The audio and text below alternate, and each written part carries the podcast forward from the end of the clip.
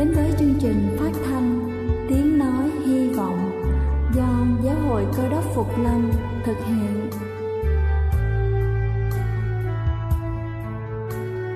Kính thưa quý vị, Đức Chúa Giêsu trước khi Ngài về trời đã ban cho các môn đệ của Ngài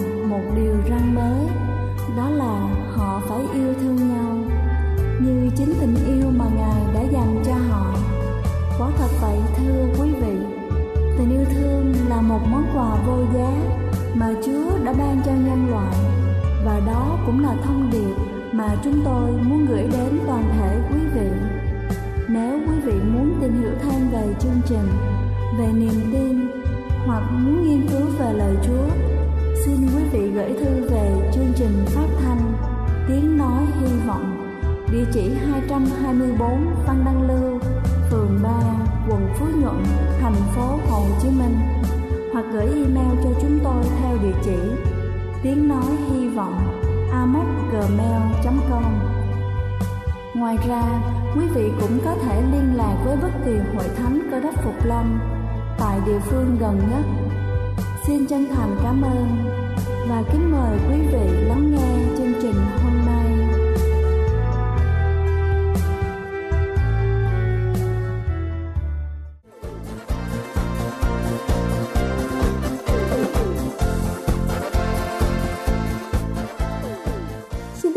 Chào quý vị khán giả đang lắng nghe chương trình phát thanh tiếng nói hy vọng. Chúc quý vị có một ngày mới thật là phấn khởi để hoàn thành tốt công việc của mình. Kính thưa quý vị, bài sức khỏe hôm nay chúng ta sẽ cùng nhau tìm hiểu đó là về 6 thực phẩm giúp bổ não. Đầu tiên đó chính là các loại đậu có chứa folate, đó là dưỡng chất cần thiết cho bộ não. Người thiếu hụt folate có thể bị rối loạn thần kinh như là trầm cảm, suy giảm nhận thức.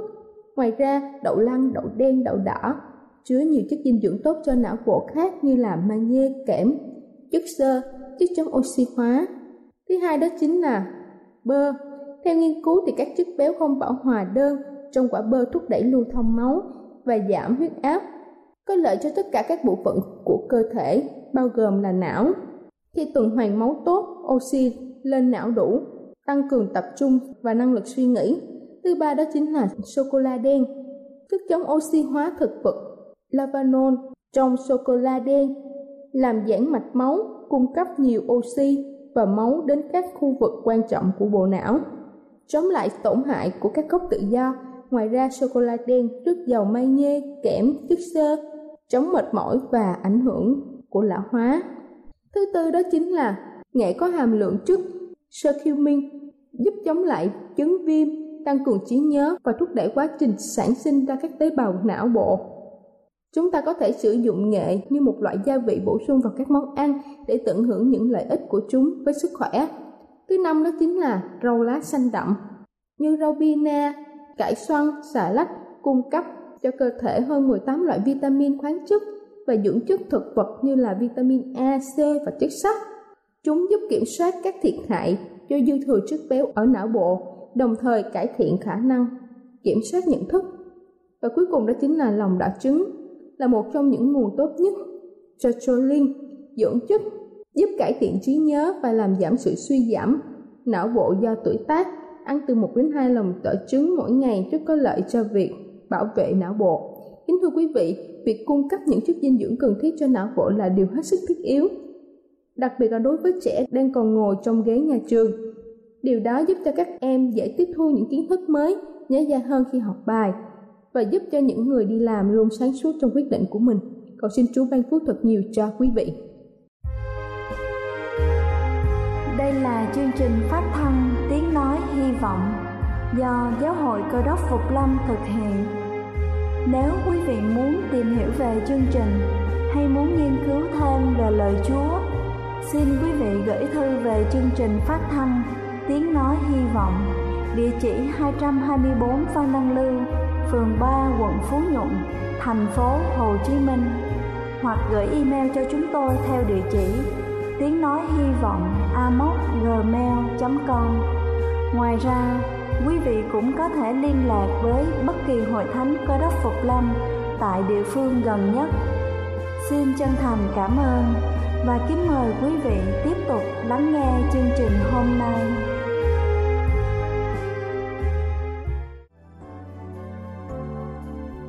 Kính thưa quý vị, và giờ này trước khi chúng ta đến với phần sứ điệp ngày hôm nay với chủ đề Sống hay chết, xin kính mời quý vị cùng lắng lòng để lắng nghe bản thánh nhạc công vinh. Hỡi Chúa xin nắm tay.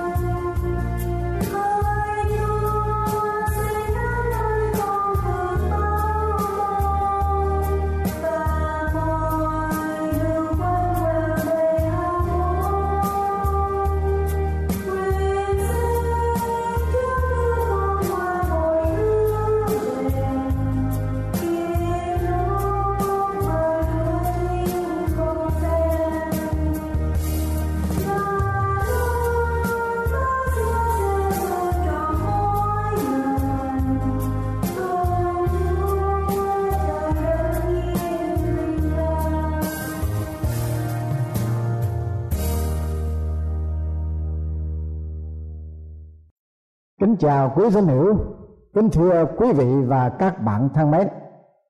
Hôm nay trình bày cùng quý vị về đề tài sống hay chết.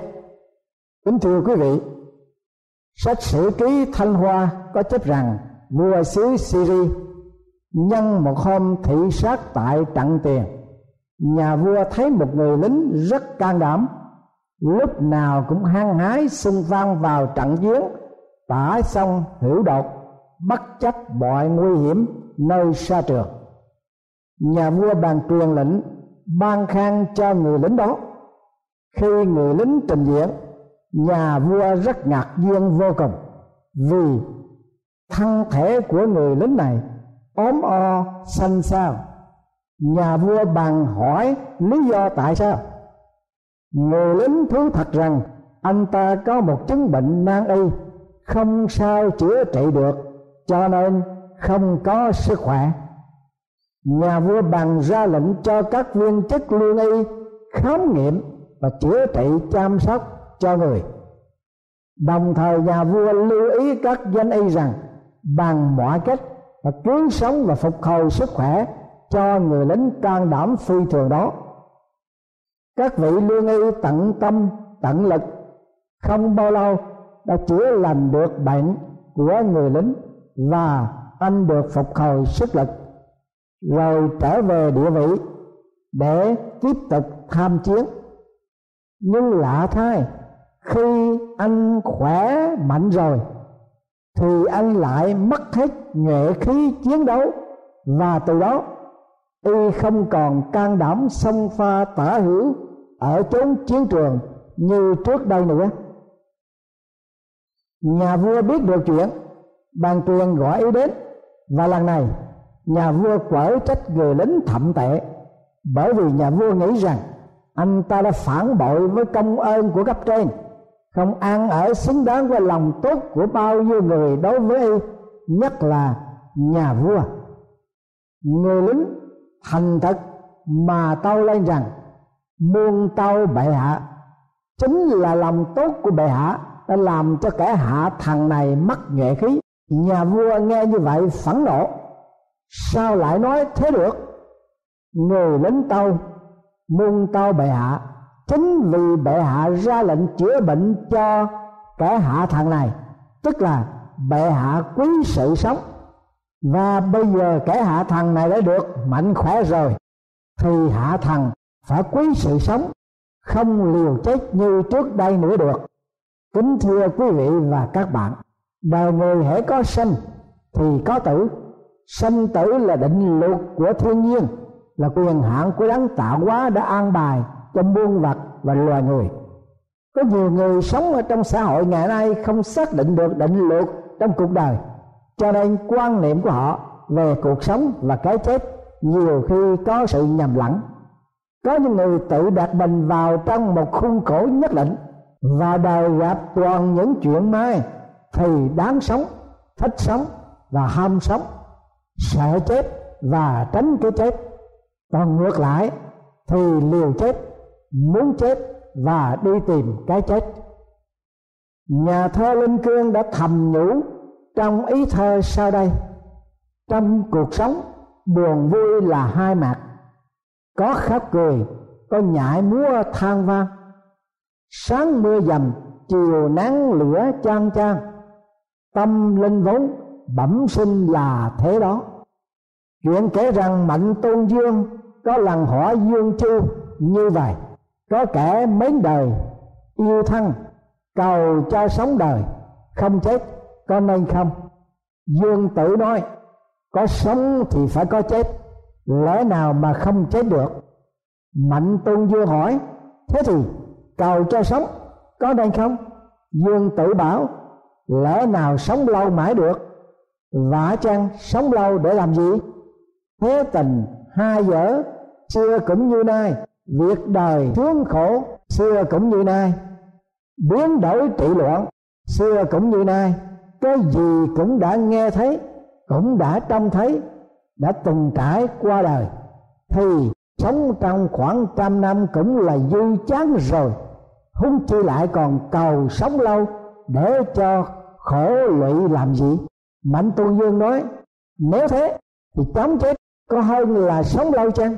Ta nên xông vào gươm giáo, nhảy vào nước lửa để chết ngay đi, có quả làm không? Dương tử đáp, không phải thế, đã sinh ra đời thì lúc sống cứ thản nhiên sống. Mặc dầu cho việc gì đến, cứ đến, lúc sắp chết cũng mặc để cho nó tự nhiên đấy. có muốn quá ra thì quá cho đến lúc cùng, lúc sống, lúc chết, lúc nào cũng tự nhiên như không có gì cả. Hà tất phải cầu sống lâu, hay chóng chết mà làm gì? Thưa quý vị và các bạn, qua cuộc đấu thoại về cái lẽ sống chết trên đây chúng ta nhận thấy rằng dương chu nói rất đúng. Sự sống chết không do mình làm chủ được, thì mình bên tâm lo nghĩ, cầu khẩn về việc sống chết mà làm gì? Có ích lợi gì chăng? Thà rằng cứ sống cho đến khi nào chết thì chết đến. Việc mình mình làm. Còn ngọa giả phó mặc cho sự tự nhiên, gọi là số là mệnh là tạo hóa, nhưng thói đời thường, tình vẫn tham sống, sợ chết. Nhưng chết chưa hẳn là khổ, mà sống cũng không ai bảo là toàn sướng được. Xưa có kẻ sống trăm tuổi, ai chẳng cho sống lâu là quý. Thế mà có người vẫn ta thán rằng, sống làm chi cho nhọc sống lâu vô ích cho đời, mà chỉ trông thấy nhiều cảnh tan thương thì có hai vị. Lơ là một triết gia do thái, một vị lãnh đạo nằm cốt của tôn giáo do thái, là một học giả thần đạo nguyên thâm. Sau khi Soler tin nhận Đức Chúa Giêsu làm cứu Chúa của mình và được quyền phép của Đức Linh biến đổi cuộc đời của ông, từ cõi lòng cho đến cái tên cũng được đổi mới Soler được gọi là Phaolô là thánh đồ Phaolô vị thánh đồ của Chúa đã nói gì về cái lẽ sống chết? Ta hãy nghe đây. Trong sách Roma đoạn 14 câu 8 phần tăng ước của thánh kinh chép rằng, vì nếu chúng ta sống là sống cho Chúa, và nếu chúng ta chết là chết cho Chúa, vậy nên chúng ta hoặc sống hoặc chết đều thuộc về Chúa cả. Thưa quý vị, chủ thuyết về lẽ sống chết trên đây của vị thánh đồ đã được chính Chúa khải thị và soi sáng, hoặc tiên chúng ta hiểu dường như trùng hợp với tư tưởng của Dương Chu về lẽ sống chết của con người là do nơi Chúa. Thế nhưng, ở đây sự dạy dỗ của vị thánh đồ còn đi sâu xa hơn nữa, vì không chỉ những Chúa nắm quyền sự sống và sự chết, mà Ngài còn làm chủ trong cuộc sống của con người khi còn sống, và đồng thời làm chủ con người đối với con người, sau khi chết vâng quá thật vậy. Khi con người không có chúa ngự trị trong cuộc đời, người đó không có điểm tựa, không có niềm tin, không có hy vọng và không có đối tượng để đi theo và nắm vững cuộc đời. Con người không thể làm chủ được trên đường đời, dễ bị sa ngã theo dục vọng, hối thúc và hấp lực cám dỗ bên ngoài. Khi thành công nên việc thì vui mừng ham sống, tránh cái chết. Còn khi bị thất bại khó khăn, tình yêu tan vỡ con người không có điểm tựa, không có đối tượng tình yêu sẽ tuyệt vọng, chán nản và đi tìm cái chết. Thánh đồ Phaolô còn nêu lên cái trọng điểm của đời sống chúng ta không phải là tiền bạc, học thức, thú vui, danh vọng, vẻ đẹp và sự nghiệp.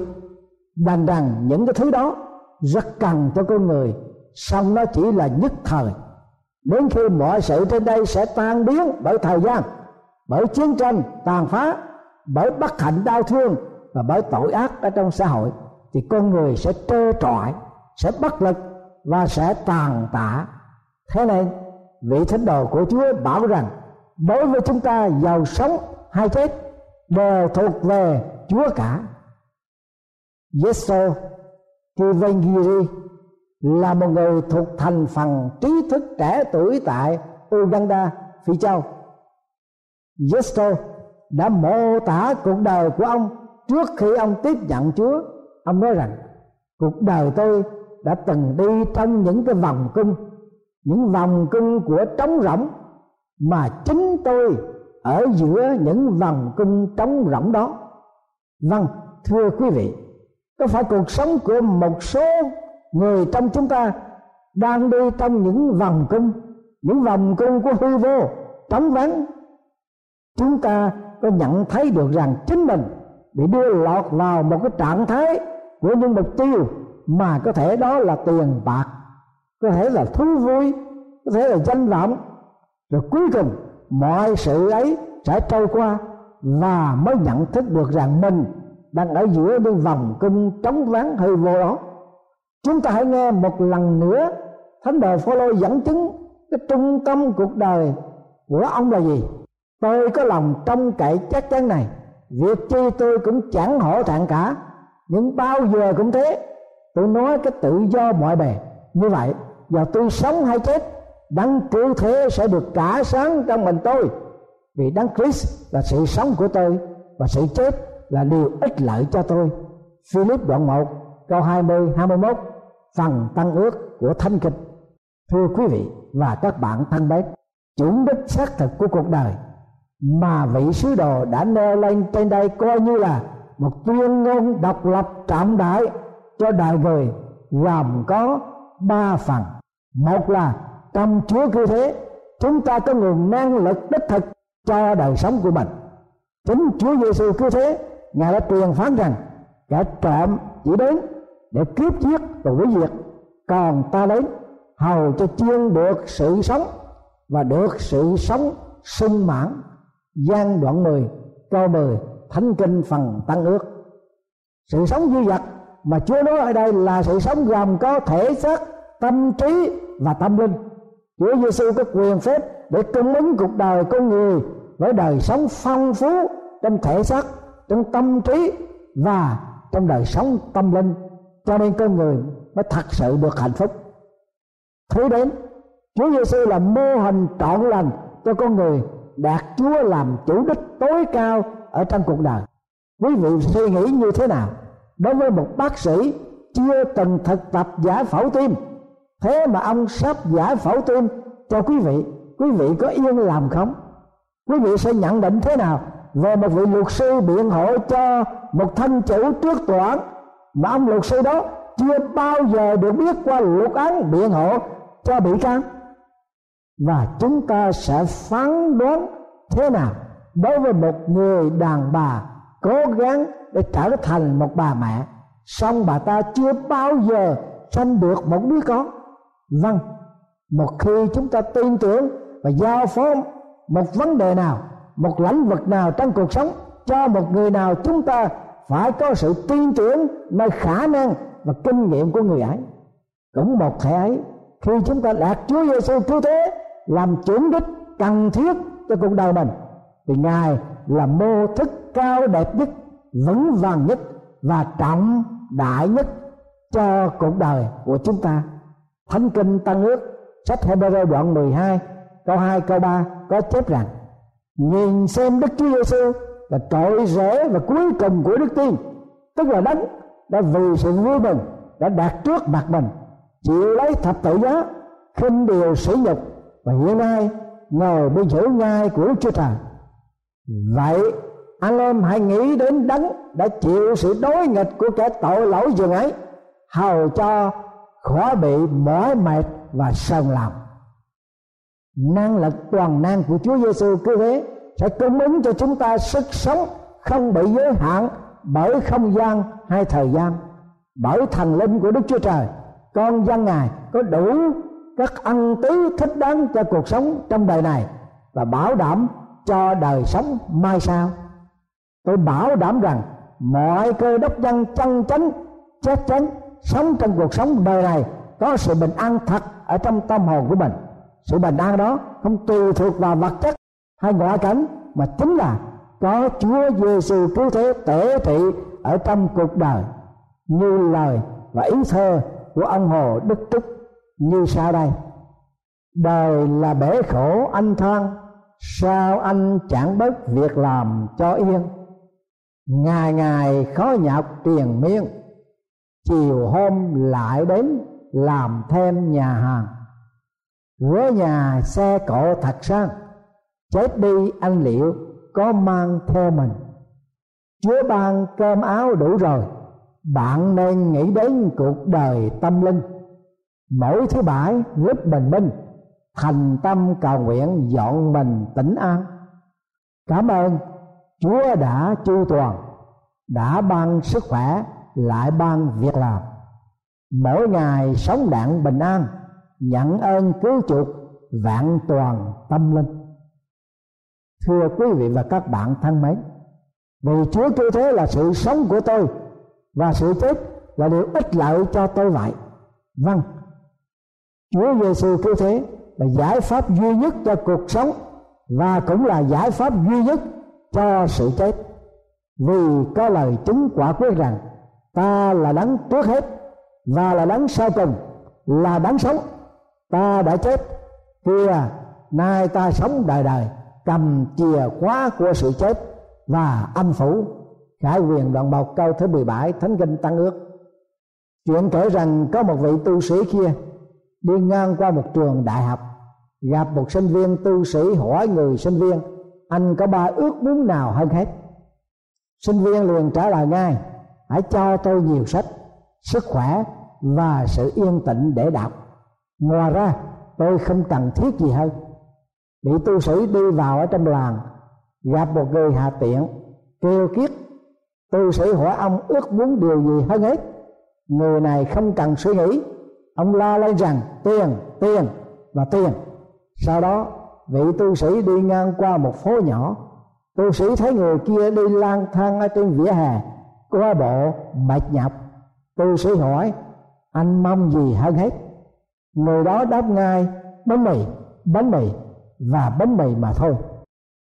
Tu sĩ đi vào quán ăn kêu nước uống, rồi nhìn thấy người đối diện đang uống sai xưa tu sĩ hỏi anh, còn muốn gì thế nữa? Người đáp trong mang rượu nồng rằng, tôi muốn có thứ rượu mạnh hơn nữa. Vị tu sĩ đi ngang qua một nơi, có nhiều người đến đó. Tu sĩ đi vào trong đám đông và hỏi mọi người nhốn nháo, ồn ào trong nhiều giọng nói la lối tu sĩ nghe được những ước mơ của họ giàu có danh vọng và thú vui và cuối cùng vị tu sĩ hỏi một người nghèo nhưng trông có vẻ điềm đạm và tự nhiên người nghèo cho biết rằng tất cả ý muốn của ông là trong Chúa Giêsu cứu thế. Ông nói một cách nghiêm chỉnh, tu sĩ hỏi thêm, ông giải thích rằng ba điều mong muốn lớn nhất của ông. Một là ông đã được tìm thấy trong Chúa cứu thế. Hai là và sống với Chúa cứu thế. Ba là được chết trong Chúa cứu thế và chết với Chúa cứu thế. Thưa quý vị và các bạn thân mến, còn quý vị hôm nay có những điều ước vọng nào hơn hết thì nếu chúng ta sống là sống cho Chúa và nếu chúng ta chết là chết cho Chúa vậy đây chúng ta hoặc sống hoặc chết đều thuộc về Chúa cả Amen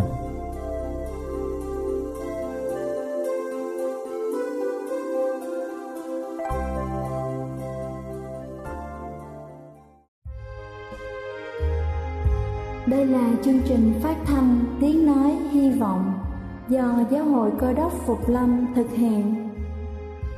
Nếu quý vị muốn tìm hiểu về chương trình hay muốn nghiên cứu thêm về lời Chúa, xin mời quý vị gửi thư về chương trình phát thanh Tiếng Nói Hy Vọng, địa chỉ 224 Phan Đăng Lưu, phường 3, quận Phú Nhuận, thành phố Hồ Chí Minh hoặc gửi email cho chúng tôi theo địa chỉ tiếng nói hy vọng amos@gmail.com. Ngoài ra, quý vị cũng có thể liên lạc với bất kỳ hội thánh cơ đốc phục lâm tại địa phương gần nhất.